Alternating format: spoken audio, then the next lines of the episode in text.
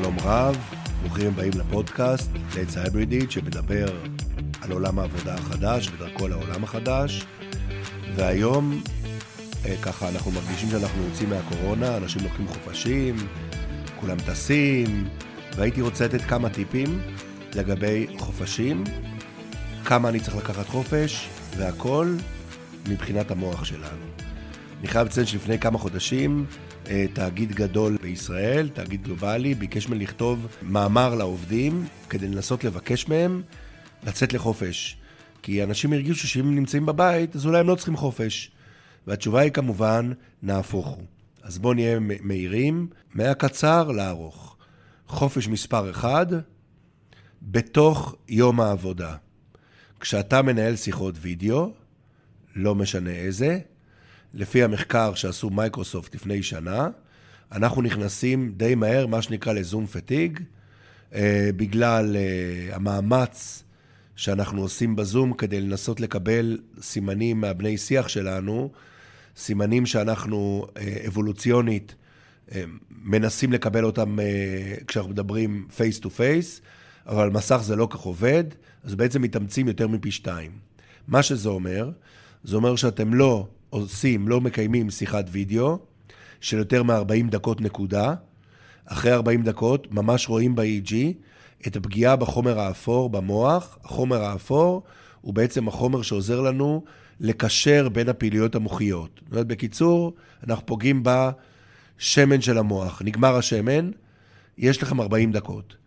אחרי שקיימתם שיחת וידאו 40 דקות, אתם לא עושים שיחה back to back, אתם מחכים לפחות עשר דקות כדי לעשות את השיחה הבאה.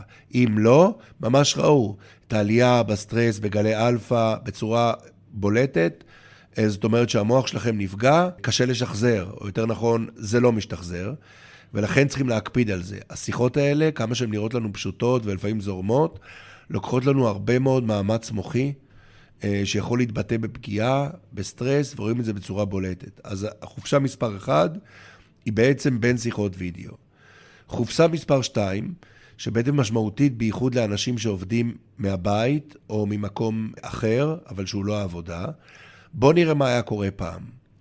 העובד היה קם, או העובדת, אומרים שלום לבית, מתארגנים, מתאפרים, מתקלחים וכולי, הולכים לאוטו, נוסעים לעבודה, פקקים, חנייה, אומרים שלום לשומר שבכניסה, ועד שהם היו מגיעים מהרגע שהיו בבית למקום העבודה שלהם, היה עובר הרבה מאוד זמן. הזמן הזה הוא בעצם היה מאפשר להם להתנתק לאט-לאט מהבית שלהם ולהיכנס לתוך העבודה. אפשר לקרוא לזה בעצם איזשהו טקס מעבר.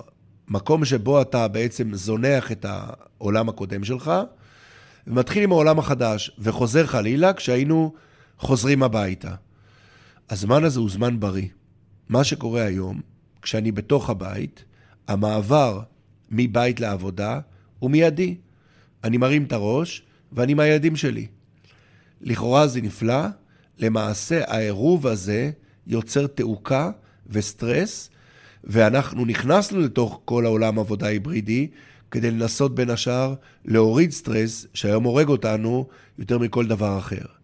ולכן, לפחות פעמיים ביום, כשאתה עובר, או כשאת עוברת מהעבודה חזרה לבית, אנחנו לוקחים לנו כמה דקות, אפשר לשבת באיזשהו מקום, אפשר לעשות איזושהי פעולה מונוטונית, אני יודע, כביסה, משהו כזה, אבל הניתוק צריך להיות בצורה כזאתי, שבעצם יהיה מעבר הדרגתי שיכניס אותנו לתוך העולם החדש, שהוא הבית שלנו. אם לא תעשו את זה, מעל 40, 40% מהעובדים בשנה, שנתיים האחרונות מדברים בצורה מפורשת על העירוב הזה של הבית, עבודה וכולי כשהם בבית. זה נוצר בין השאר מזה שאנחנו לא מקיימים הפרדות. אז כשאתם בעבודה, תהיו בעבודה, אבל קחו את הזמן לפחות פעם ביום על להיכנס לעבודה ולצאת ממנה. זה החופש השני שלנו. החופש השלישי שלנו, פעם בשבוע, בדרך כלל בסוף שבוע, 24 שעות לפחות, שאתם לא מדברים על עבודה, שאתם נמצאים כמה שיותר בחוץ, שאתם עושים דברים אחרים, אתם לא מקדמים אצלכם בשום דרך, חוץ מהפנאי שלכם או הזמן שהוא לא עבודה. וחשוב, כי ברגע שאתה מחבר, לא לעבוד בסופי שבוע.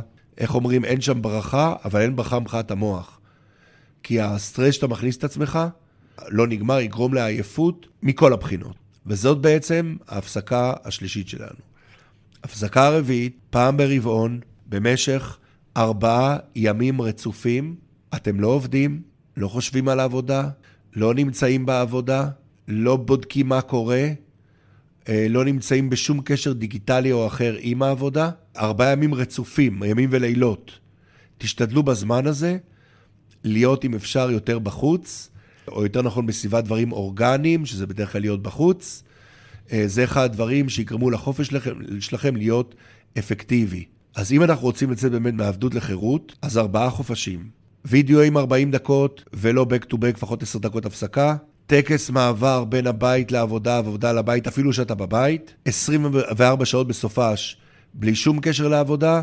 וכל רבעון, ארבעה ימים רצופים, לא שלושה, ארבעה ימים רצופים. תזכרו, מי שיוצא לחופש סוף שבוע, אוקיי, יומיים, נוסע לחופש, חוזר יותר עייף משהוא חזר, אתם יודעים את זה. ארבעה ימים רצופים, רק אז אתה מתחיל להרגיש את הבנפיט של החופש. שיהיה לכם פסח נפלא, הרבה יותר חירות, מגיע לנו. תודה רבה, תמיר, לעצה היברידית.